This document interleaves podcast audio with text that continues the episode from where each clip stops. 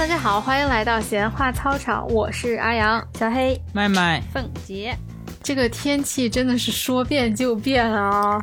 啊，南方刚变嘛，我们北方已经适应了冬天了。对，有羽绒服已经穿了好几天已经入冬了。哦，我感觉我前一天还在穿短袖，然后第二天就把我的小太阳啊、电热毯啊，还有秋冬的衣服都拿出来了，就开始过冬了。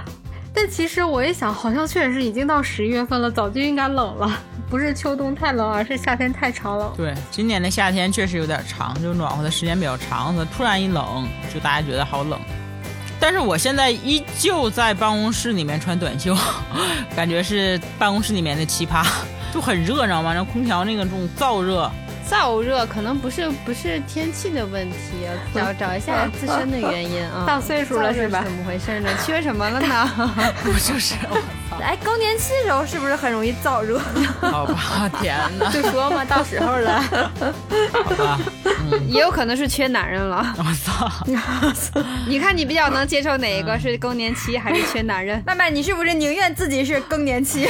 我明儿我就从把短袖换成棉袄，好吧，我不燥热了，我错了。然后我们就会说虚。这个天气这么冷，我操场不能为大家送上一个棉袄，但是可以为大家送上一份暖心的节目。在这个秋末初冬的时候，对我们决定给大家送上一期治愈系的节目，送温暖。对，送温暖。今天就是送关怀，送温暖。主要就是想要跟大家分享一些我们不能说是最近吧，就是想到的一些治愈啊、比较暖心的那些瞬间。其实这个话题我已经想聊很久了，就是因为我生活当中有一件事情，它已经治愈我好久了，但是感觉一直都没有找到一个合适的契机，然后来聊这个话题，终于终于把它提上了日程。不知道大家还记不记得，呃，之前那个差点被我一泡尿浇死的吊兰，他竟然还能在节目里面再次出现，我也是万万没想到，老朋友又要回来了。对，前庭提要一下啊，就是去年的时候吧，我去年还是前年，网上买了一盆吊兰，然后开始这个吊兰长势非常的好，一盆被我分成了三盆，因为长势太好了，然后我我觉得我就有点这个得意忘形了，然后在这个养护方面呢，就有点不知进退了，就把花养死了，就简单的说养死了，你不讲讲吗？嗯，关键是结果嘛，前庭提要嘛。简洁是最重要的，结果就是这个根烧死了，就有两片叶子还保留着，但是我呢倔强的就没有把它扔掉，就在那里自暴自弃的放着，就有种放羊的那种状态吧，然后感觉土干了，哎，这个还没死，我就浇点水，哎，没想到，没想到峰回路转，偶然一天我发现它又长了新芽，就给我特别大的震撼，我说啊，这这是。真的还能起死回生，然后但是我当时心情非常的怎么说呢矛盾，我一边盼望着盼望着它能继续长，然后呢我又担心我给它太多的关心它又死了，就是那种好像我不在意，但是我又真的很在意，就养了大概有几个月吧，就真的就活过来了，然后现在已经代谢掉了，可能是啊什么啊对对对对是代谢掉了，就是我保留的这一盆是当初那个尿浇的最少的那一盆。所以它就活下来了，给你们看一下，它真的长势非常的好，它已经长出那个剑，知道吗？剑花剑，给你们看一下啊，要让你们理解到生命力，吊兰多不容易，花了这么长时间，终于代谢掉了阿阳的尿，成功的起死回生，看，看到吗？啊。不是他，他是已经死掉了，然后又活了，一直到活活成现在这样吗？哎，等会儿先放回去啊！啊，阿阳抱着这个吊兰录一整期。他当时就剩下了两片叶子，我只是没有把它扔掉而已。然后现在就长成了这个样子，是不是非常的震撼，非常的惊喜？所以我我我当初，哎呀，就是他从一个要死的状态，然后慢慢的。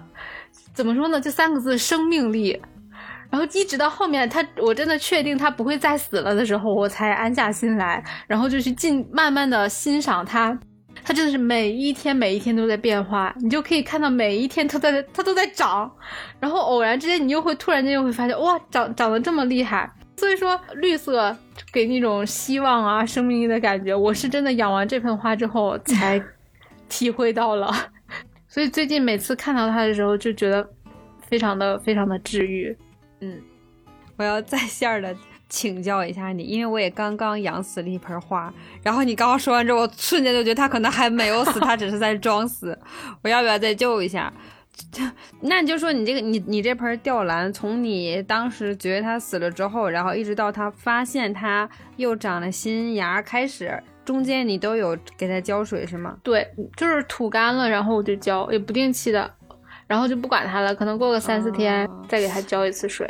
那我要不要把我的花拿过来给你看看？你帮我断一下，我这盆花还有没有得救，好不好？等我。我操！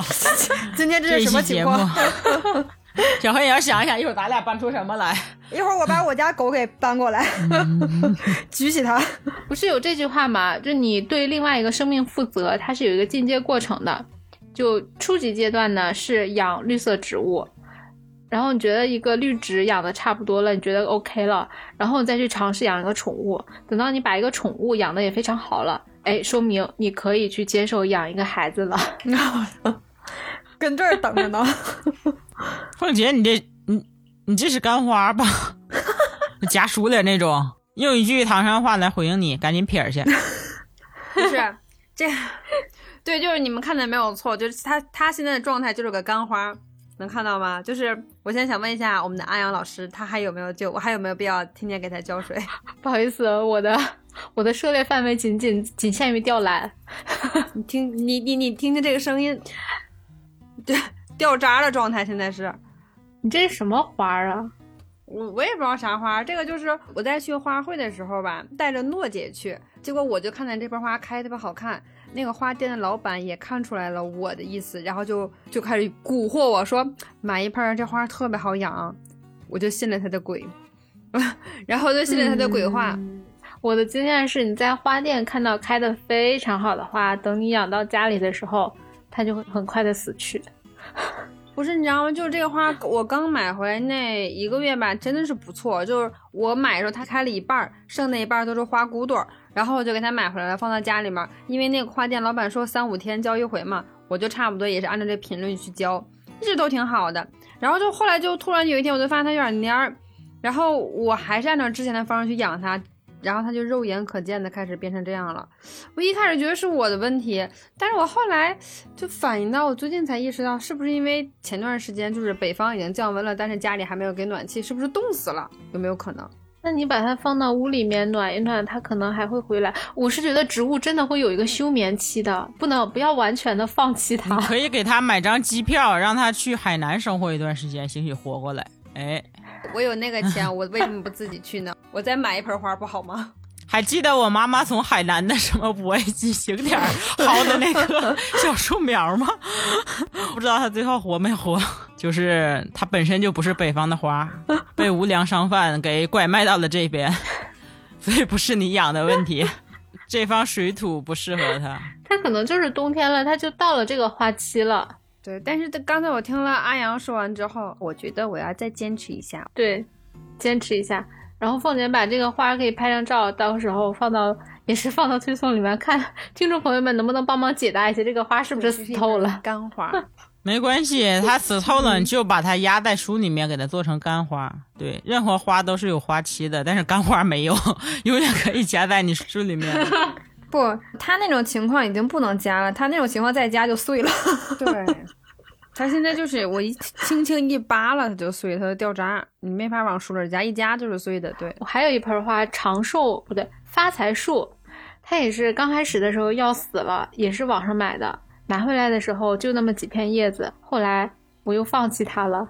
哎，再后来它就又活过来了，我就觉得这些植物都在跟我闹脾气，就是我觉得我在对它非常好的时候，精心养护它的时候，哎，它就不长，它就作死，然后我不管它了。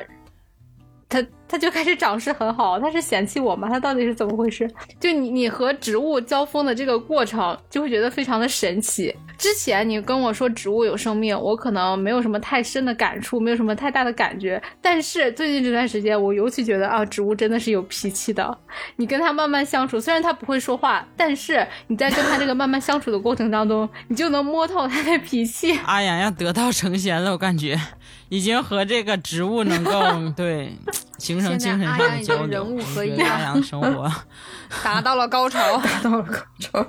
就是每天，当我们在不管是在生活中和还是在职场中和我们的家人、朋友、同事斗智斗勇的时候，阿阳在和几盆花闹脾气，是不是？交朋友？此刻 BGM 配一段那敲木鱼的声音，噔噔，灵魂相处，我靠！天呐，阿阳的不是生活不是我在跟花闹脾气，是花在跟我闹脾气。看花的脸色。我在跟花学习。哎呦，我的天你！以为你在对他好的时候吧，他可能觉得，嗯，这不算什么，我不需要这些。这不是我要的。对 你给的不是我要的。我还有一个感觉，就是你在看他长的过程当中啊，会把自己投射到植物的身上，就是你觉得这个花从死到活，然后感觉出现了生机，出现了转机，我会想啊，是不是我的生活也要出现了转机？然后因为我这个发财树它长了新芽。我又会觉得啊，是我的财运要出现了转机吗？咱慢慢把刚才刷牙那个彭仙的那一段再说一遍，我觉得放在这儿更合适。此刻咱们三个就是要保持安静，你知道吗？要、嗯、对视一下眼神，怎么办？我们要怎么样救一下阿阳？仙气飘飘的阿阳，阿阳就是已经真的是，我我还没有说完。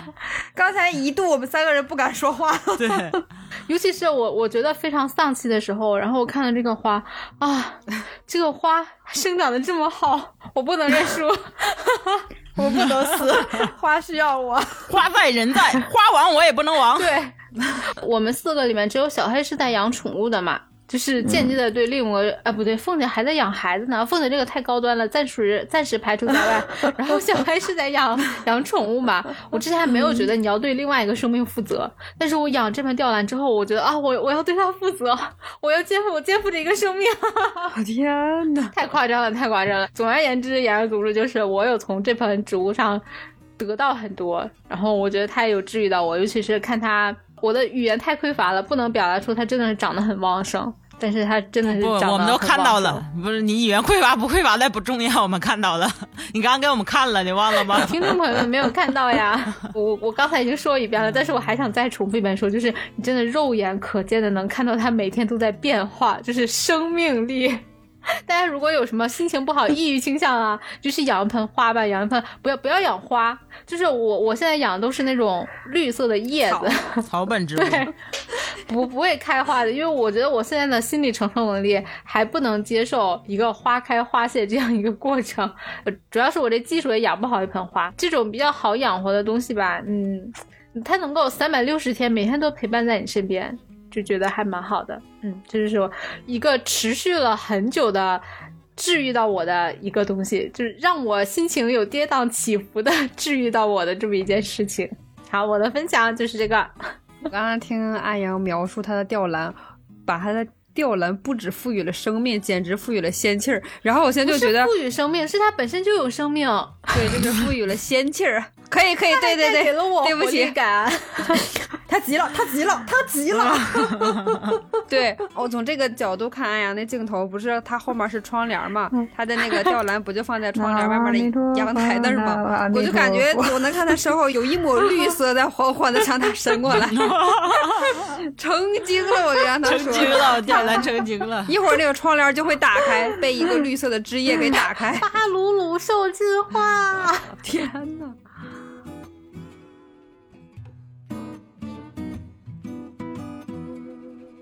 我确实是相信，就是不管是植物还是宠物啊，嗯，就是跟人之间是真的有气场相不相合的，呃，这种情况的。因为我养植物从来没养活过，然后养鱼也是从来没养活过，就很奇怪。我养的鱼就养多少条死多少条。曾经有一次淹死了一条鱼，没有，然后去买鱼。有一次去逛那个花鸟鱼鱼虫市场，然后我就看旁边有一条那个叫什么鱼我忘了，就是金鱼的一种。然后但是呢，那老板就说这个鱼非常非常好养活。然后我说我不行，我说我我养什么鱼都不活。那个老板就跟我说，这个鱼你肯定能养活，你放心，你就带回去养。你要是说一个礼拜就是多了，我也不敢保。你要是一个礼拜说死了或者怎么着的，你回来你死多少条，我给你补多少条，我就能我。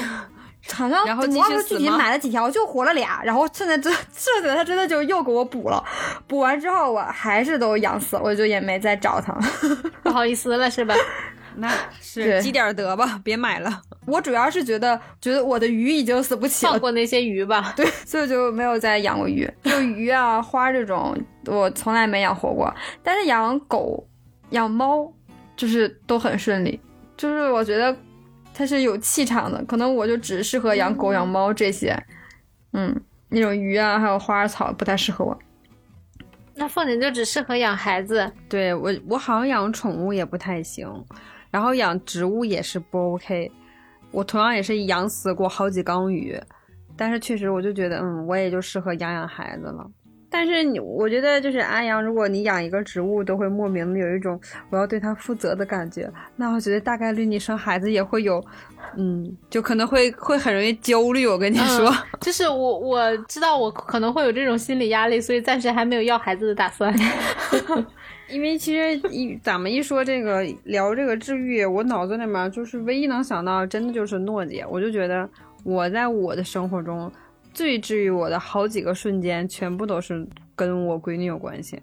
就是你不管你的心情有多糟糕啊，然后你像我我上个月嘛，不是有病。就说我一边咳嗽一边吐，真的是在路边哇哇吐，然后我还牵着诺姐的手，但是诺姐依然是那种很甜，然后很萌，很就很蠢萌的声音跟我说：“妈妈，你听没听见我刚才背那首诗啊？听没听见呀，妈妈？”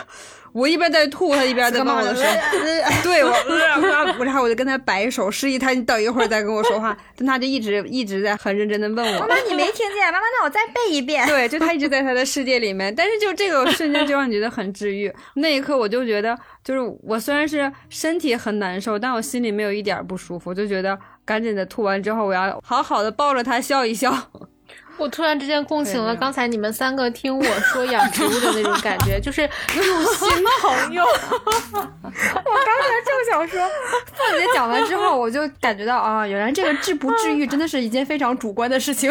对，对面 的我们三个人完完全没感觉，不知道这有什么可治愈的。不会吗？我尤尤其是那个时候，我在家就是每天要送他上幼儿园的时候，因为他们幼儿园很早，要求七点半就到，然后我早上起来我要给他洗漱什么的，反正就是要起很早，每天早上就特别的困，我要比他早起一会儿，要把他东西都准备好嘛，困的不行的时候，然后我偶尔有几次吧，就是我没有叫他，然后我在收拾东西时候，我就我就听到他很迷迷糊跟我说。妈妈，然后我一回头就看他睡眼惺忪的眼睛，然后一边揉一边看着我，那一刻就觉得好治愈啊，就就一点也不困了，一点也不累了，就赶紧的啊抱抱他起来，然后我们洗漱啦，去幼儿园就很开心。来，阿阳把刚才说的话再说一遍。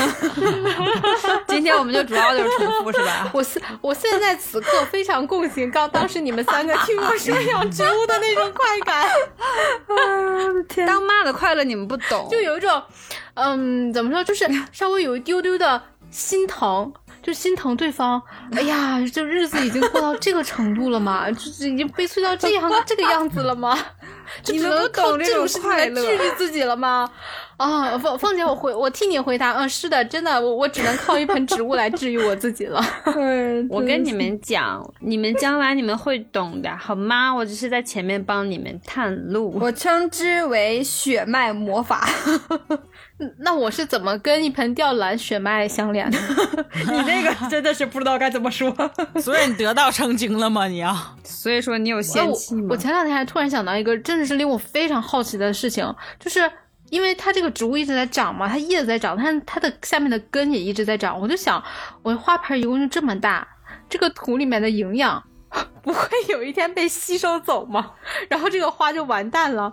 但是好像从来没有看到过一盆花把花盆里面的土给吸食掉了。就就你你们懂吗？我要说的这个意思。你回忆一下刚才你说凤姐的话，凤姐还说你闺女这个事儿，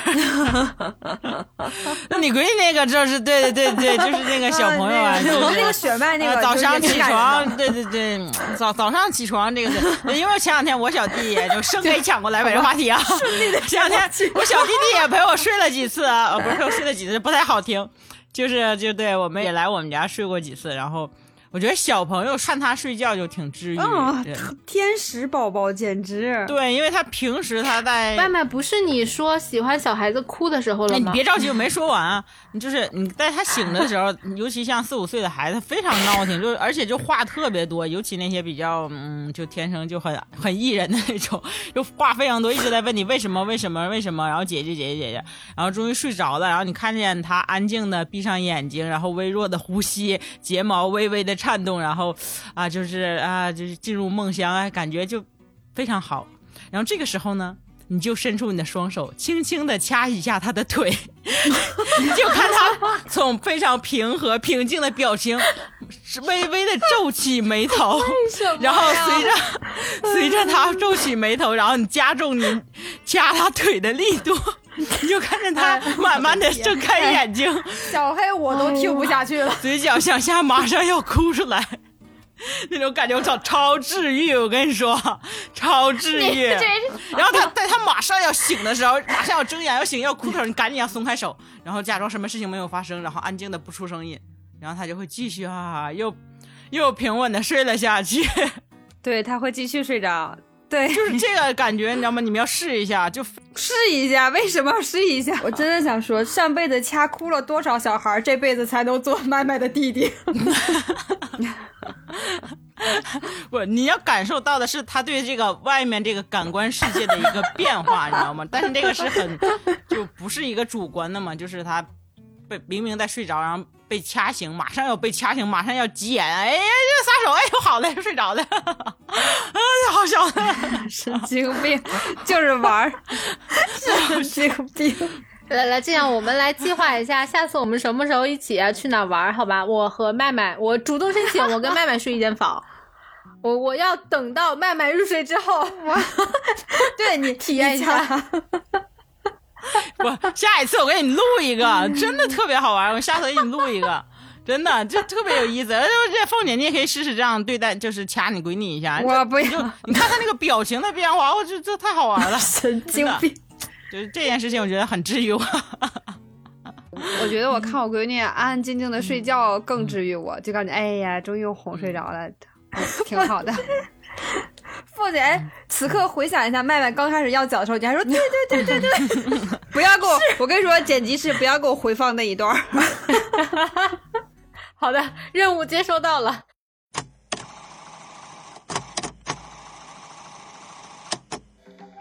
我觉得小朋友看他睡觉也挺治愈的。哦，简直，简直，简直。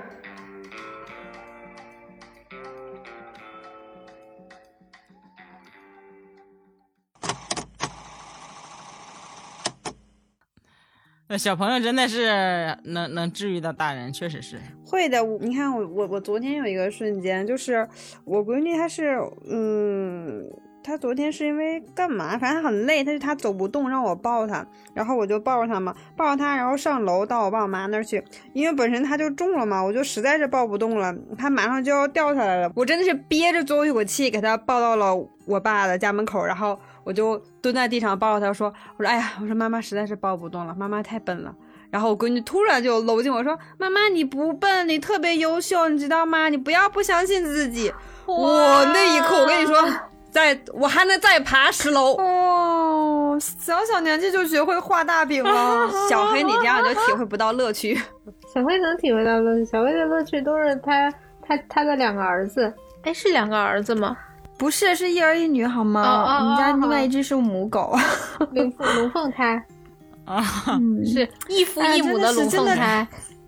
我觉得我这我如果把我这个再讲完，就觉得操场四个人好惨，没有一个人的治愈是那种，就是一个寄托于植物，一个寄托于孩子，还有一个寄托于掐孩子，然后另外一个是寄托于狗，真的是太惨了。但是我其实也不也不单是狗，我是一个画面。就是一说到治愈的时候，我想到近几个月的一幅治愈我的一个画面。嗯，就前两个月，小晨晨工作不太顺利，工作压力大，然后跟同事的关系也出现一些问题，然后在公司还跟同事闹得很不开心。嗯，这件事情我也没有跟他说，就是我其实知道这件事儿，但他没跟我说，是他的一个同事，我们也都认识嘛，然后跟我说的，说他中午的时候跟同事闹得很不开心，然后说他压力有点大，回家你劝劝他。然后我就说啊，行，我就想如果他晚上跟我说的话，然后我就宽慰他一下。但是小晨晨就没跟我说，其实他一向就是这样的一个人，就是呃报喜不报忧，公司那些不开心的事儿很少跟我说。但是我能很明显的感觉出来，他心情不好。小陈这个人一心情不好，实际上身上的那个戾气就很重，就是呃，比如说开车的时候路怒就会变重，然后做家务或者干嘛的时候，他就很明显的会不耐烦。但是他没跟我说，我就也也不想问。我觉得他不说肯定有他的理由，我就等他跟我说嘛。我我们家不是有因为养养狗，所以我在客厅安装了那个监控嘛。我我在我的手机上是能看到的。等到第二天的时候，他那天就是他中午回家吃饭，我就想看一看他到没到家。然后我就打开监控，正好看到他进门。然后他进门，我们家狗就在家很开心的嘛，就过来迎接他。他进门的时候，我看他那个表情还是皱眉的。然后一进门看到狗，然后那个表情立马就舒展了，然后就蹲下。我家狗也很兴奋的冲他又摇尾巴又蹭啊又跳啊什么的。然后他就在蹲在那儿就陪狗玩，他就那么蹲在那儿蹲在门口陪狗玩了得有三五分钟，也不换鞋，就蹲在那儿就陪他玩。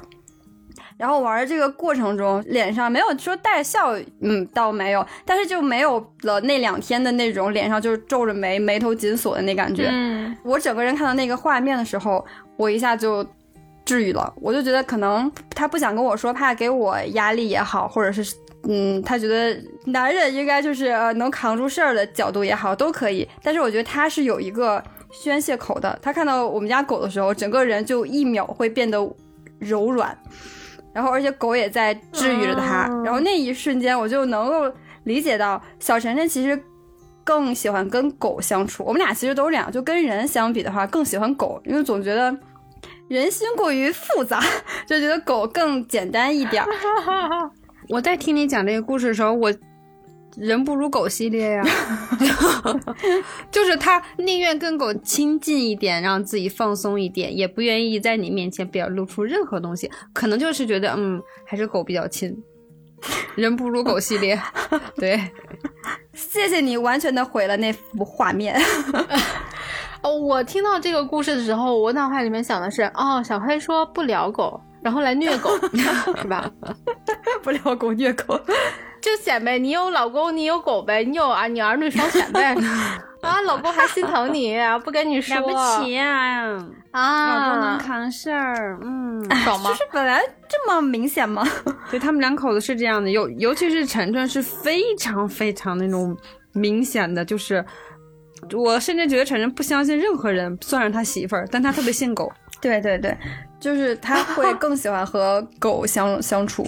相比较人，晨晨跟小黑他们两个啊，你看他们俩爱逗孩子吧，但是他俩不允许别人逗狗，就是 欺负他们家狗不行，你能逗孩子没 没有任何问题，你你别逗我们家狗，因为我闺女特别特别爱跟小黑他家狗玩嘛，那小孩他有时候就会调皮嘛，比如说就会使劲的勒，就是勒着我们家狗，然后或者是骑在狗身上，这个时候你就看小黑就还好，晨晨就会说，哎，就指着我闺女下来。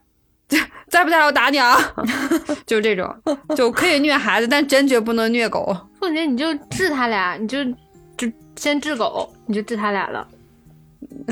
我我都跟他俩记着呢，来日方长，是吧？现在他俩没有没有孩子，我我拿不住他俩。当初咋忽悠你闺女的，现在就咋忽悠他俩狗？忽悠狗可能不太好忽悠，主要我家狗不好逮。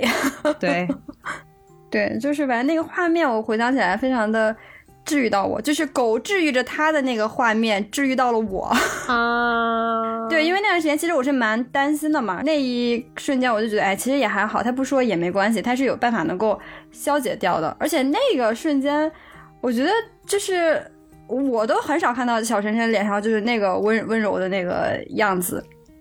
嗯慈父的样子。嗯嗯，慈父，对 对对。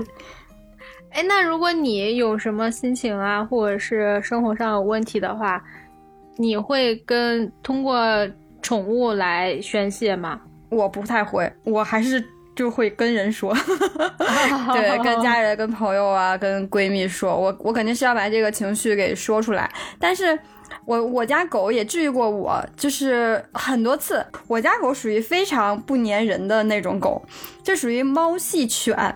就是不就你虽然你进门它很开心，冲你摇尾巴，疯疯狂的围着你转呀，但也就那两分钟，然后就就好了。而且你看别的别的家狗可能都很多狗都喜欢舔主人呀，然后跟跟主人贴贴呀，我家狗不，它就是觉得你只要在这个房间里就好。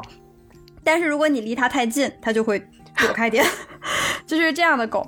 但是呢。我家狗很明显的能察觉到我和呃小晨晨的情绪。如果我们两个在家里，一旦我俩要是吵架的话，它肯定不管它在哪，它一定会过来，然后两个爪扒你，就这样。只要你们两个吵架，它就扒你。然后我们家还有一只金毛嘛，金毛是个小那个小姐姐，金毛就恰好相反，是我们俩如果一吵架，金毛就走开，就是。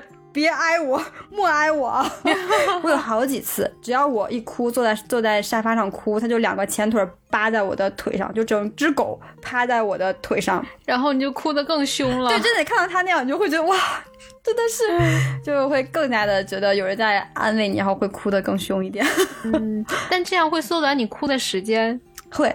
会会哭得很凶之后，然后很快就会好了。对，而且我刚刚说他他很不爱舔人，但是当我哭的时候，然后就会舔，就是舔你的脸，就是舔你的眼泪什么的这种。嗯，就是你能很明显的感觉到他，而且他很神奇，他能分清你是真哭还是假哭啊？是还还能这样吗？你如果装哭的话，他不会来安慰你吗？对，就因为我我有因为我有试过，他不信。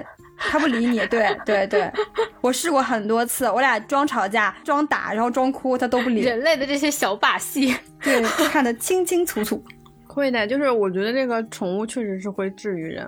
我以前养那个萨摩的时候也是，那个萨摩吧，就它一点儿都不粘人。就可能每次是我我刚进门的时候，然后他会过来欢迎我一下，之后他基本上都是自己在自己的窝里面，不会在我身边跟我玩啊或怎么着。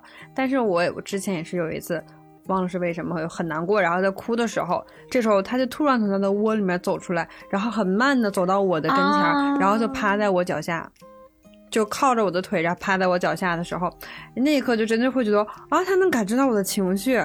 然后我就没有再哭了，我瞬间就觉得有被治愈了。对对，就那一刻觉得，哎，你身边有这么一个，我觉得就是朋友吧，家人，他在心疼你。就他平时就很高冷，但他那一天他就过来，就就好像在跟你说，哎呀，又哭什么呀，真的烦死了，来过来，吧，让你靠一下，你就会有这种感觉，然后你就会很就很惊喜，很治愈。对，而且这个时候就是人都会很贱的，会有一种被翻牌子的那种感觉，就哇，我被翻牌子了，我就好开心啊，这种。嗯，就还挺好玩的，挺有趣的。这么一看，感觉你们俩就你们养的宠物，明显是比我这盆绿植要高阶段位了呀。我是那个反向心情不好要蹭过去的人，就怎么说呢？提供的情绪价值更高一点吧。没有，麦麦都没有说话，没有发现吗？既没有养宠物，也没有养植物，就觉得嗯，好吧，不能共情，嗯，这个不能盖到，那个嗯，好吧，那个也就还好。麦麦说：“我录节目前就困了，现在录到一半我更困了。”对，有点撑不下去的感觉。等我过去掐你的腿，掐一下，看你的表情的微微的变化。哎，你们觉得购物治愈人吗？购物得分情况。如果说你钱不太富裕的时候，购物不会治愈你，只会让你更丧，对吧？对。真相了，对啊，你要分清你这个兜里的情况啊，经济情况。如果你而且看你要买什么东西是吧？买个四块五的桂圆这种，就可能对吧？也没有什么可可治愈的吧？哦不，我觉得不在乎你买的是什么，就在你心里面是不是真的那么想？对，那么想要。我觉得可以治愈到我的购物，就是你真的内心非常想要，然后哎，你得到它了，你就会很开心。哎，但是这个时候我就会想，那我到底是想要治愈我的这种感觉，还是我真的需要这个东西？这个时候我就会很纠结和矛盾，就是你明明你是要满足自己这种被治愈的感觉，是一个纯感性的消费，还是你真的需要这个东西一个纯理性的消费？我会在这里面就又产生一个纠结和犹豫判断的点。你会怀疑自己是不是冲动消费了，是吗？你会不会太累了？对，比如说前两天我说想买电脑嘛，不觉得需要吗？就是肯定也多少有点用，但是也没有那么刚需，就在想，那我到底是真的需要它，还是说我想拥有一台电脑，然后来满足我有一想有一点点想购物的这个需求，我就会去判断一下。但是我觉得那种，嗯，也说明你并不是真的很想要它。我觉得你真的很想要的一个东西，就是心心念念，你你脑子里就不会怀疑说我是真的想要它，还是我只是想要买东西，你就是会很确定我就是想要它。但是可能因为就是你一直没买，可能觉得哎呀太贵啊，或者是觉得怎么样，然后所以就可能一直在犹豫。但是你能确定一点是，这东西你是真的想要的。我觉得你这个不是说要满足通过购物来满足自己，这个是你的就是生活需求这个问题，你是不是真的需要一个电脑？不是就是这样的。如果说你真的说我在日常生活中已经必须有这个电脑才能满足我的一些日常刚需的一些基基本的办公需求的话，那我肯定就不会犹豫买，就是可能觉得啊，我是不是是时候应该买一台电脑了？我就是这种感觉。一般这种时候，我觉得大概率是你会犹豫不决，然后迟迟不买的。就我我能想到的治愈的，比如说种草了一家店，但是一直没有去，然后等到某一天你心情不好的话，你把这个把你这种嗯想去或者想吃的东西，然后这个清单列出来，你挑中一个去买，买到它你就会非常非常的开心。哪怕你买的时候你并没有真的想吃，但是你就单纯的是为了要去买，去为了满足你这个欲望，然后也会很满足，也会治愈到我。我是有这样的感觉的。嗯，我觉得至少起码你买的那一瞬间，就买买到它的那一瞬间，你是真的是有被治愈到的。对我，就我觉得这个方式也可以，大家可以借鉴一下。就比如说，你平时真的有看到什么想要的东西、想去的店，然后你把它列下来。心情不好的时候，你就随便挑一个去。首先，你去了这家你一直想去的店，可能会让你心情好一点。然后你在去这家店的过程当中，你可能会发现一些新的东西，也会让你的心情好一点。我觉得主要它是给你一个目的性，给自己一个目标，然后刚好呢，这个目标又是你之前非常想要去得到的，你去完成它，我觉得就 OK 的。嗯好复杂呀！我觉得我就是 吃一顿好吃的就非常的治愈我，就主打就是一个吃。呃，可以啊，嗯，其实吃东西也是蛮治愈人的。就吃东西治愈人，但是要节制一点。就有有的人会那种情绪性饮食啊，就觉得我就是要吃东西，我心情不好，我就是要吃东西，然后我吃了东西之后，我心情就会好啊。其实，嗯，我觉得要要要适适度的来看看这件事情，就是他会给你一个假象，你当时心情是好的，但是等到那个代谢掉之后，然后过后又会焦虑啊！对我这一顿饭吃了多少热量，嗯长了多少斤？就我还我还好，就是因为我我是想，就是一顿饭就可以让我非常治愈，而不是说持续这一段时间。我那天就是心情不好，就不知道人就想吃猪蹄儿，高低得买一个猪蹄儿去吃，然后就吃完就觉得哎呀，太棒了，现在猪蹄儿也挺贵的。嗯，就是我我值得。二十多只能买半个，不过前两天我也是非常想吃，然后我就去买了，就是二二十多块钱，我感觉就买了几块骨头，嗦了嗦了味儿就没了。买真的，现在猪蹄儿吃真的很贵。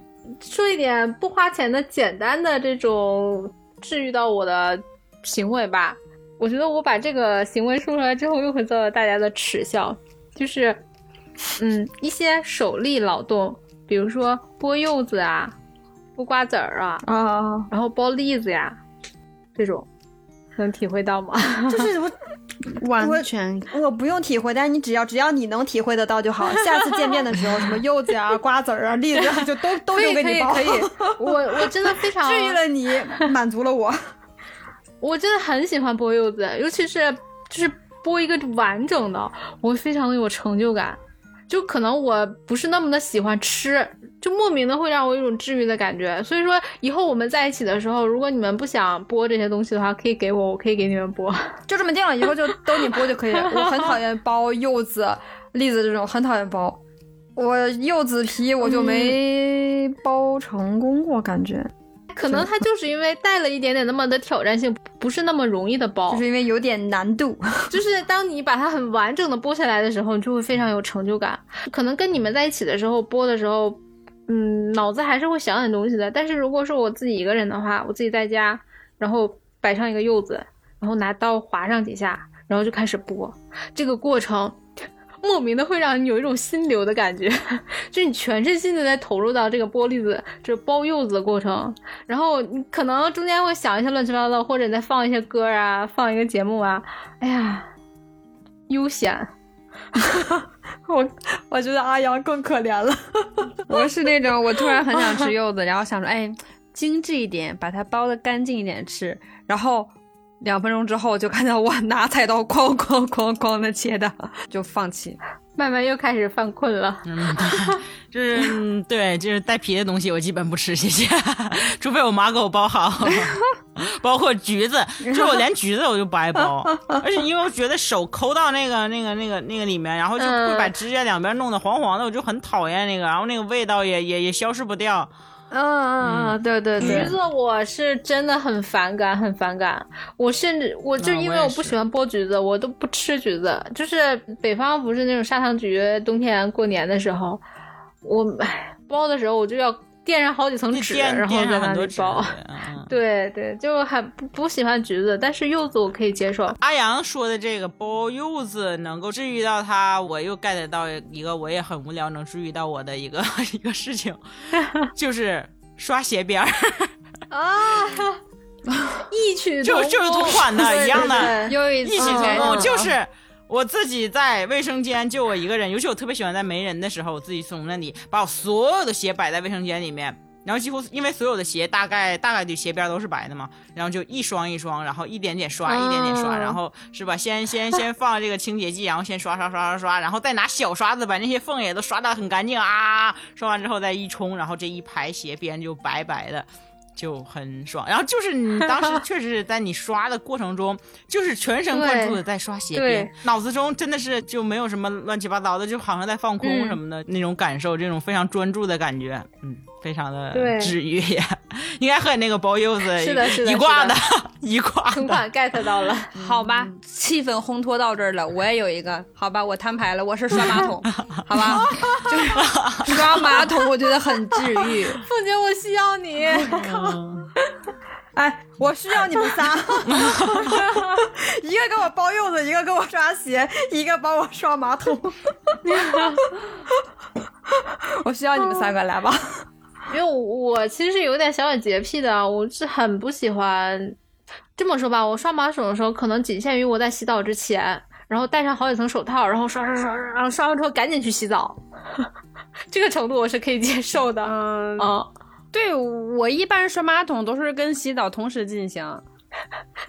自己洗干净了，马桶也干净了，同款沐浴液是吗？散发着同样的香气。是，就你进浴室的时候，你就先把那个清洁剂整个先，因为要先泡一会儿嘛，就先挤到整个马桶挤满之后，然后你就开始先洗头。等你头洗完了，时间也差不多了，哎，然后你就开始刷刷刷刷刷刷，刷干净之后，然后你就拿那个淋浴头整个把马桶冲一遍，然后顺便再把自己一起冲掉，就是这样的。然后那个马桶锃亮的感觉。对，因为凤姐家不是那个干湿分离的那种，它就可以就这样。行为不能共情，但是情绪 get 到了。行为不理解，但是我们能共情到。OK，这就可以。今年过年还来我家吗不去？了，你家干湿分离不不太好刷。柚子我买好，鞋我也提前备好，马桶刷我也给您都对办好，对对您就负责刷就可以，好不好？今年我等你们。那我觉得小黑你可能还需要我的，就是我我会很喜欢收拾厨房。哎，厨房我也给你备好。我从今天起我不擦厨房。小黑他们两口子厨房，我基本去一次就要给他们收拾一次。他们两个两口子就非常不喜欢收拾厨房。对我讨厌那个油腻的那个那个感觉，我不喜欢那种油，我我连碗都不喜欢刷，都是小陈的刷。我不会，我会定期的，尤其是你心情不好的时候，总的来说就是整理，就会很喜欢整理，尤其是像厨房这种地方吧，它它平时可能会油污重一点，然后清洁度上没有那么的好，但这个时候你再去整理它、去收拾它的时候，就是啊 成就感。就是那个反差感会非常治愈你。对对对，就是从不干净，然后到干净，就觉得心情也从不爽，然后到爽了。哦，这一卦的治愈都是属于就是我们偏走心、走专注力的这一方面，就让自己脑子空下来，然后就一门心思干一件事情，然后可能就让自己、哎比较嗯治愈到自己。嗯。我觉得就是你暂时让大脑宕机一下，不去想那些你烦心的事情，然后就专注在你的手上。嗯，哎，那你们就是这种专注做一件事情的时候，呃，如果旁边有人打扰你，或者比如说，呃，在你很专注的包柚子时候来个电话，你会脾气不好吗？会心情很烦躁吗？他倒也不至于吧，这么躁郁吗？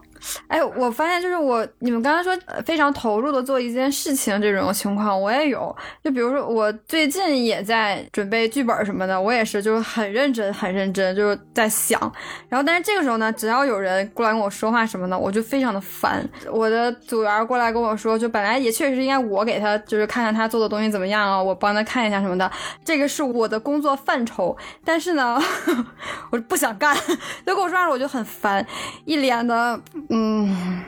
默哀我，就是就是这种。当我就投入做一件事情的时候，我就会很烦躁。除非这就整个这个过程中确实是没有人来打扰我，我可能会觉得很舒爽。但但凡有一个人来打扰我，我的这种舒适就会变为烦躁、焦躁，嗯，就是这种。我觉得首先啊，我们刚才做的这件事情还是就还是专注在行动上、手上，而不是在动你的脑筋。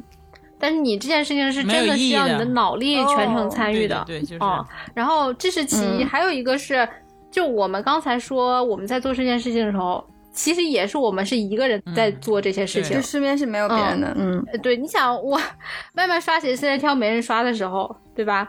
然后凤姐洗刷这个马桶是洗澡的时候啊，这这个有人没人我就不知道了啊。然后我 不好说，啊，不好说。嗯不好说，不好说。对这这确实确实说不太好，对对对嗯，留个悬念，留个悬念。凤姐刷马桶刷着刷着，手机里有人打字说：“主播马桶的背面还没刷。我靠，主播刷马桶。对。重点是直播洗澡吧？没有，就我们其实也是肯定是一个人在做这些事，在做这些事情的时候会更享受一点。但因为我们并没有说一定要让自己的脑力参与其中，所以可能不会出现被打断这种心情烦躁的这种感觉。比如说你正在看剧，我一个电话搂过去跟你聊天什么的。这个当然会啊，我觉得会有情绪上的起伏吧，就因为你的思路被打断了呀。嗯对对对，哪怕是说麦麦在那里刷鞋的时候，哎，然后突然之间啊，这个他妈妈又进来了，然后过一会儿他小孩儿小孩儿又进来了，他肯定也会烦的呀。嗯嗯嗯我觉得还是一个人投入到这件事情当中，会带给你更多的爽感。所以说，就是除了你养的植物，还有宠物能治愈到人。然后第二种治愈大家的方式就是独处，独处去做一件事情。这就是刚才我要想说的，就是嗯我觉得大部分能治愈到自己的时刻，都是要自己一个人的时刻。我我有一个稍微比较怪癖一点的，觉得可以治愈到自己的时候，我就非常喜欢自己一个人开高速，我觉得很治愈。对，就是因为你开高速，首先你车不会有那种堵车的情况嘛，就是你在开的过程中就很顺畅嘛，就不会怎么嗯总踩刹车，基本上就是油门一直在顶顶顶。嗯、然后呢，高速路嘛，就是基本上一眼望不到头的，一直就往前开，然后也不会有前面有车挡你或者什么，就算有也是很小概率的，就是比较偶尔错个车，那个错个车呀，超个车这种，然后你就自己一个人开在一条高速路上，然后一百二十迈甚至 比一百二十迈还多，然后就可能放着音乐，然后就这么开，就是那时候脑子也是一种放空的状态，我就觉得很治愈到自己，就很喜欢开高速。我很奇葩的，曾经有过，就是我觉得心情不太好，或者说 就是有一种也无处释放的感觉，然后自己偷偷的从唐山 唐山西上高速，然后又从机场下了高速，开了一小段，然后就就觉得挺奇怪的。后来觉得这种太奇葩了，太奇葩了，我就就不再上高速，对，然后就可能就就是晚上，然后开顺着就是马路你就开，就顺着这几条主干道的吧，可能呃新华道开到头，然后就拐到建设路，建设路开到头拐到北新道，然后就是就是绕圈儿。嗯，在这个过程中也是自己一个人在车里嘛，然后可能脑子中也会想一些事情，然后会思考一些事情，然后有可能也什么都没有想，就是想开车，就是想开车，就是想这样转转转。我觉得这个方式就能挺能治愈到我的，我觉得骑小电也有一样的效果。也可以，也可以，也可以。那看你在哪骑，你在平潭骑可能也 也没有那么治愈。那是挑战。平平潭骑，对，不不至于，太恐怖了。对，但是就是在唐山的时候，有时候我也有那么几次，就是。呃，就可能是突然有什么事儿啊，然后又没有车，我就想路边有小店，骑个小店吧。哎，骑上那一刻，突然觉得好开心呐，好拉风啊，好治愈了。风驰电掣，对，就好像我骑的不是个小店，是劳斯莱斯，知道吗？就那种感觉，就 对，就带风的感觉，会兜风嘛，对，兜风的感觉，嗯嗯。我现在上班不用骑那个哈喽单车了，但我之前上班的时候，每天能够一大早治愈到我的事情就是，哇，今天挑的这个车好好骑啊，有一样的感觉。嘉义，我也是，我以前也这样，就是今天挑了一辆非常干净、非常好骑的单车，觉得哎呀，就是 lucky，感觉有的时候这个幸福感非常难以获得，但是有的时候觉得啊，好轻松啊。会这样，对，大家就说这么多，几乎没有人说这个治愈是人多的时候在一起能治愈到的，都是自己做什么事情。哎，不是啊，有一件事情就是人多的时候有治愈到我，就是我们录节目的时候。嗯嗯嗯，好，就是前一段时间，我记得录完哪一期，我不还在群里说，我是觉得这一期节目治愈了我。嗯，其实我每次录节目的时候，多少多少都会有一点点心理压力，就是哎呀，又要干活了这种感觉。但是录完之后就会，哎呀，好舒服呀。对，其实我身边有很多人都在问我说，这个节目孩子们有没有在做呀？我说有在做。然后哎，挣没挣钱？我说不挣钱，怎么可能挣钱呢？不会挣钱的。但是我就问我为什么坚持下来，然后我就觉得嗯。因为不是录这个节目的话，我们可能不会这么定期的，然后聚到一起，然后来聊啊，分享大家身边遇到的一些事情。但是因为录节目，然后我们会定期的，不管是主动还是被动，强迫还是被强迫啊，然 后就会聚到一起，然后来聊一聊，分享一些自己最近的遇到的一些事情啊，开心的、难过的、生气的啊、郁闷的呀，然后就觉得很治愈。嗯，我突然想到那天我妈也问我说：“那个你们总录播客，总录播客的挣钱呗？”我说：“不挣钱呢。”不挣钱能那干啥？然后我就又引申到，就我妈这个人啊，就是我插个题外话，让我感觉特别搞笑。就是以前不是也聊过吗？就是小时候跟小黑我们两个养了一只兔子，然后被我妈给吃掉了。就我觉得我妈这个人养什么都一定要要求回报率的，血盆大口的形象已经出来了。对，你说她养兔子吧，就是她给吃掉了。那天我们还聊到这个事儿，然后她说，主要是。那兔子肉好吃啊！那个年代吃不起肉，你说你这养个兔子，你说为啥不吃？然后就这么说。紧接着上个礼拜有一天我回家，我们家一地的芦荟，你知道吗？就是我妈种的芦荟。就我我妈这个人真的是养植物养什么活什么，就芦荟长势非常好。我跟你说，脸盆那么大的花盆儿，就是真的。脸盆那么大花盆，我妈那芦荟长到你感觉好像是上面趴了一只刺猬，就那个你知道，真的是疯长。凤姐，你可以借一盆过来呀，你试试养一养，到我这就死。对，然后我爸就觉得不行，说这长势太太猛了，你这么着就是就都挤坏了，不好看也。所以我爸就把那个就是旁边那些的零散的就给它都拆，整个那盆花那盆芦荟，我爸就给都拆开了。然后我爸就想重新找几个盆给它重新种上嘛。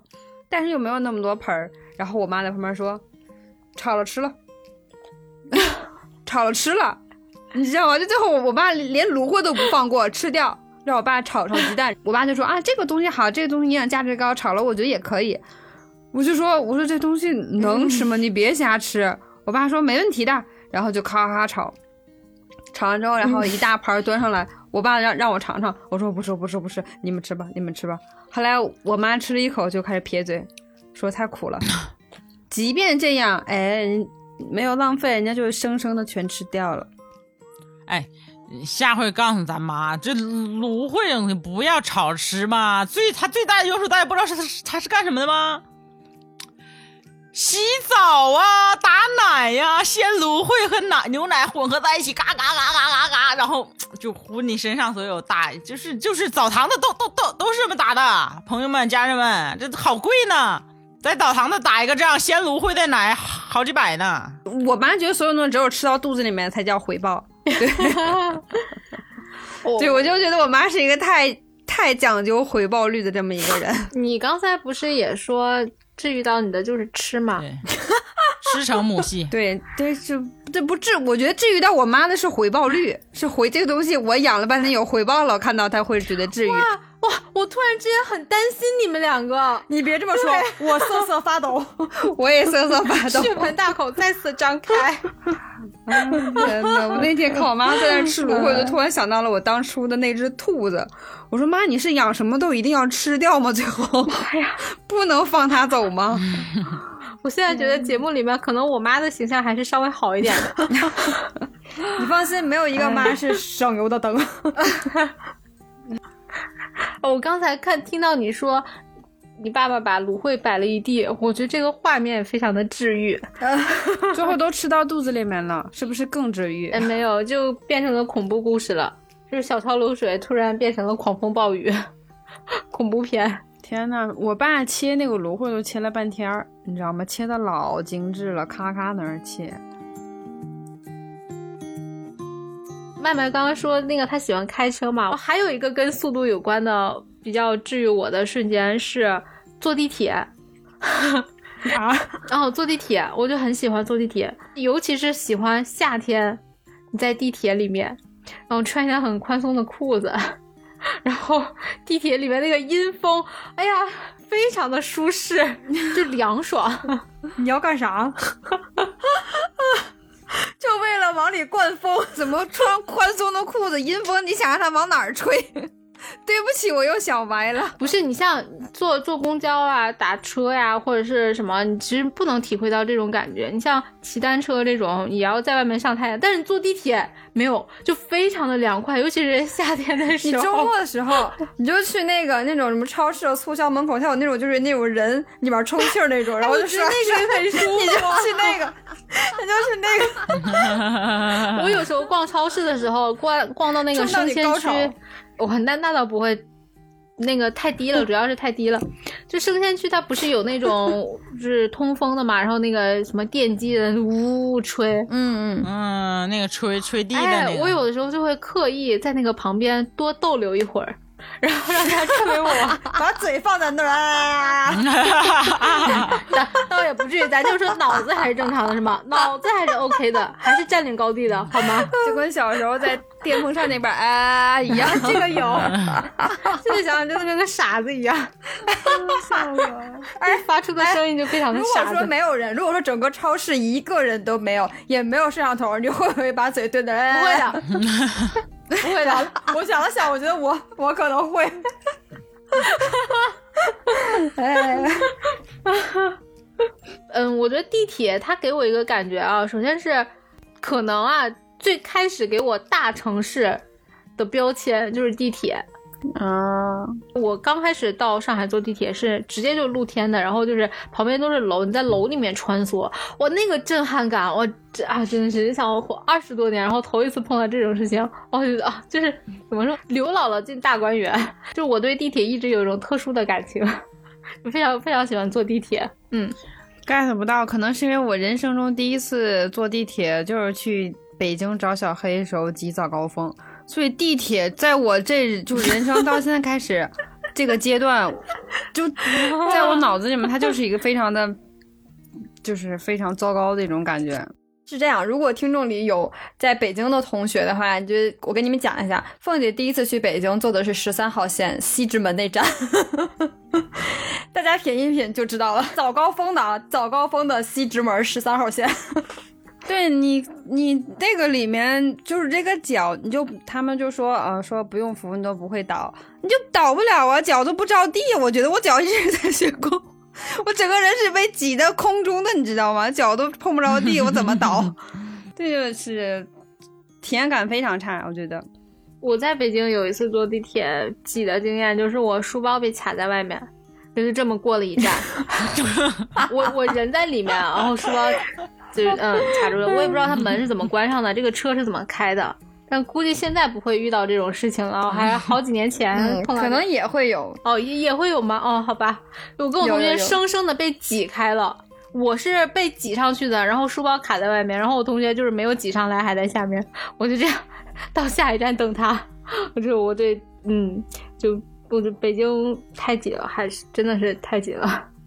你在上海坐地铁有就有那种通勤需要坐地铁吗？就是每天上下班需要。没有没有，对，地铁是你的通勤工具的话，你是绝对不会喜欢的。跟不管是哪个城市都一样。你可能你坐地铁的时间不是上下班高峰，啊我跟你讲，阿阳是这样，重点是我们这身高的人，早高峰的地铁简直就是噩梦，跟麦麦去挤地铁的效果完全不一样。这种小矮人进入巨人国的感觉。对，就是你，你不知道你的脸会贴在谁的背上、胸前，或者是书包上，就是有时候更高一点，可能贴在别人的腰上面，就很尴尬。啊天哪！是姚明坐地铁被你偶遇了吗？贴到他的腰上。我真的有那种个儿很高的人，我就几乎就只是只能贴到他的腰，就是那种，我的天，太太可怕了，就是。听众朋友们不要有什么误解啊，我们是正常身高，正常身高。我突然想，还好是背面的腰。我去，正面的摇也有点太尴尬了。太尴尬，地铁一点都不美，一点不治愈。对，让人很焦躁。对对对，我一想到地铁，我也是。而且就是你知道吗？地铁就是你在挤上面去，或者说挤下来的那个还好，就是但是你在转线的时候，看着那整个那密闭的空间全部都是人的时候，人挨着人走的时候，就是更觉得啊，好好恐怖，就很莫名的心里一紧，觉得为什么这么多人？我每次到这时候，我都会想，这要是有一颗炸弹，这点人都得完蛋。对对对对，是这种感觉。我们在聊治愈，不是在聊毁灭。嗯，对。我们生生把治愈聊成了毁灭。聊着聊着不想活了。对，不要这么悲观，对，咱们继续聊治愈。生活一点，生活一点。其实我有一个特别 low 的治愈，我就说着你们都会说我 low，本来不想说，你什么事情不 low？但是我还是想了一下，就是、啊你们会看那种正能量的视频，觉得非常治愈吗？看着就觉得自己热血澎湃，Oh my god！不会吧？你们不会，不会，不会，确实能。凤姐，你说的对。早晨起来，拥抱太阳，不是这种，并充满暖暖的正能量。不是这种，就比如说是那种在商场上，然后一个小孩突然从从那个电梯上面掉下来，然后旁边有一个商场工作人员，就是自己手都受伤了，还一把把孩子接住，就这一瞬间就觉得啊啊天呐，这种正能量视频看的我就热血澎湃，我就觉得世界好美好，我要积极努力向上，我要有爱，就非常治愈我。就因为我我爱看这种东西治愈我，所以我经常会会刷到这种视频。每天都会被推到。今天就又推到了，就是唐山交警小哥哥，然后为了救一个女孩，就全力开路，就往上往医院送，特别帅。说到刷短视频治愈的话，我看的类型就完全和凤姐不一样，我就是看那种吃播，就吃吃东西的。哎，这个这个我也是，我很喜欢看，看吃播会治愈你吗？我会的会的，嗯，我看吃播觉得特别恶心，就那个就那种什么缩了，然后不不不满嘴油。不是不是，你要挑的，对，我不看那种夸张的，就是纯吃播，比如我看那种就是探店的博主那种，比如说小、哦那个乌拉拉那种啊。呃，哦小贝啊，这种嗯就边探店，然后他边吃东西，吃的就很香那种。我就是看这种，不是纯吃播，就坐那儿刚刚各种一大盆晾着那种吃，那那种我不看。嗯嗯，不是，但是那种探店吃播，我觉得也不会治愈我，就我看着特别馋，我特别想去。然后这个地方，比如说又不是在唐山的地方，我就会觉得，哎，吃不着。就或者那种做饭的视频，我也觉得很治愈我，啊因为有很多那种做饭视频，他拍的很好，对他拍的啊，很好，对对对的。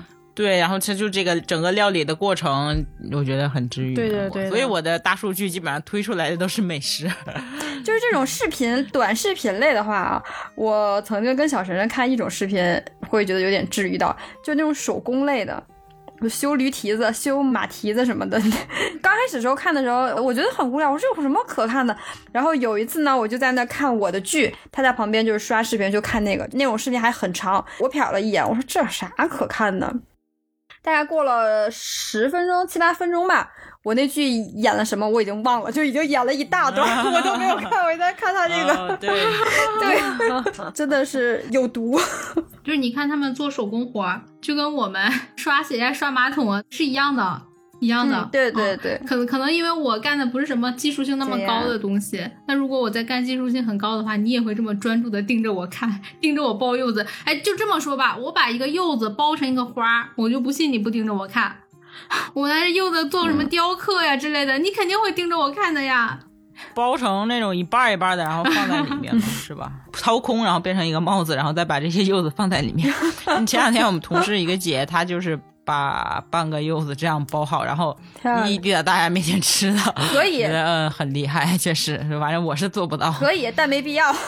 我突然又想到，就是我化妆的时候就很治愈，化完妆之后就会跟自己说啊，我就长这样，老娘我就长这样，就特别的治愈。你这不是治愈，你这是骗自己怎么。了嘛？治愈就行啊，你不要管 管手段嘛，是不是？所以卸妆的时候就非常的痛苦。这不是真的，这不是我，这不是我，这是谁？这是小黑，对，这是小黑被。迫接受现实。就我有一段时间，我现在其实也有一点，就睡前忍不住的一定要刷一下，刷什么？刷这种视频啊，哦，就和我非常喜欢那个小森林一样，那个确实很好看，那个色调、那个节奏啊，非常舒服。小森林是什么？是一个日本的电影，他们日本人拍这种东西，我觉得都都挺治愈的。你看那个什么哎，非常有一套。孤独的美食家，我觉得也很治愈。那大叔到处自己去吃饭，然后从那里自言自语。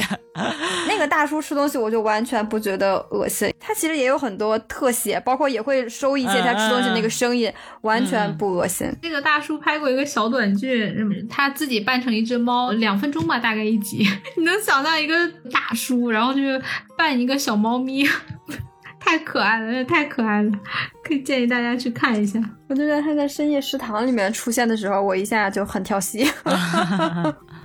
所以只有我不知道你们说的是谁吗？啊，凤姐你还在我？就不知道你们说这人是谁。这日本很火的一个吃播，对对，大家关注一下。你这个前面说过了。麦麦刚说第一句话的时候，我就想说啊，这是谁啊？不知道。然后紧接着阿阳就回应了，我说啊，阿阳跟麦麦他们俩看一样东西。结果小黑也说了，哦，原来只有我一个人不知道。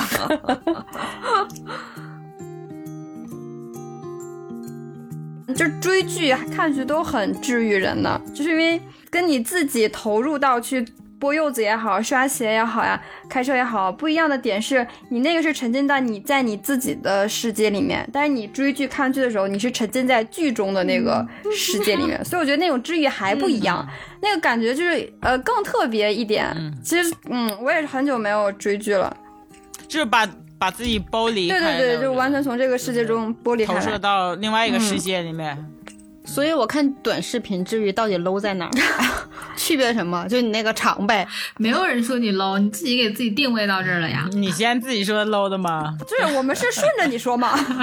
倒回去，倒回去，你们三个刚才是怎么说的？倒回去。哎，一说到这个看剧，我最近没有追什么剧啊，但是我在追弹幕，《甄嬛传》的弹幕，你们有看过吗？真的太搞笑了。我天呐，真学真学这个这门课程是吗？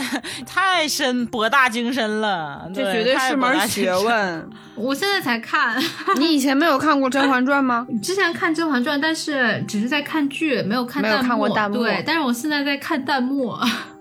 你再去听很多就是《甄嬛传》的那些分析，就是那些解读，你就就更觉得超级牛逼，简直是一部神剧。我给你们分享一个，就是甄嬛要从宫外要回来嘛，然后那个皇后不是给她写什么微月宴冲宴，就不让她回来嘛。然后那时候太后也病重嘛，请那个什么类似于萨满法师，然后过来给她算命啊、跳舞。然后弹幕弹幕就说：“好吧，那么问题来了，华晨宇在哪儿？说蒙蒙丹是哪个？笑。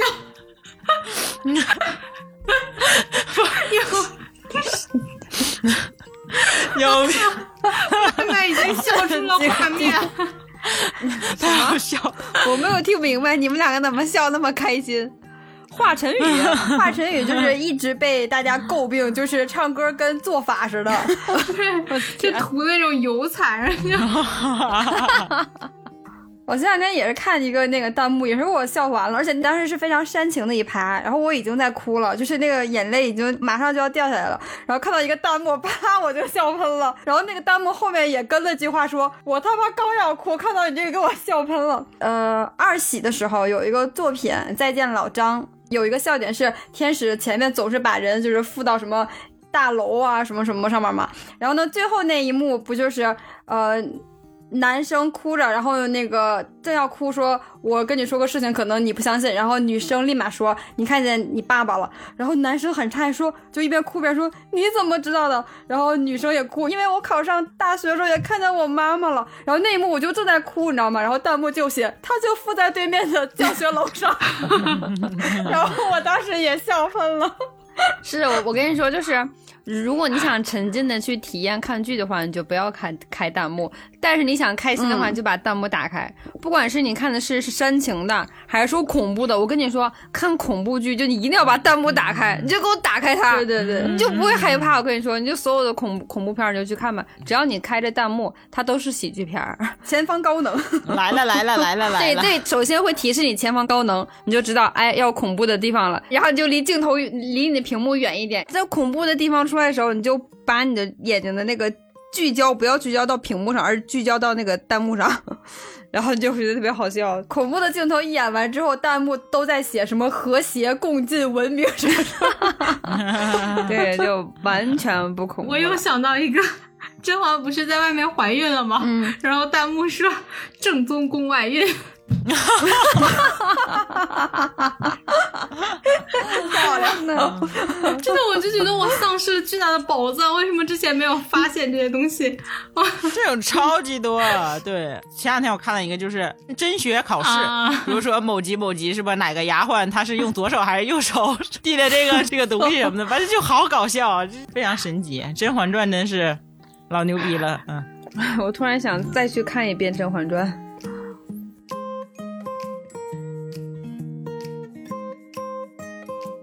我们这期还要给祝福吗？阿阳给一个吧，用用甄嬛体给一个啊，用甄嬛体给一个。真是文学。用甄嬛体啊，我不行啊，我这真学刚入门，要么我们想一个吧。呃，望各位小主天冷记得加衣哦。怎么这么恶心？要怎么有怎么有点恶心呢？这是我们本期敷衍的祝福。像你这种表达，在《甄嬛传》里活不过三集，就被杖毙了，活不过三分钟，可以吗？一丈红了。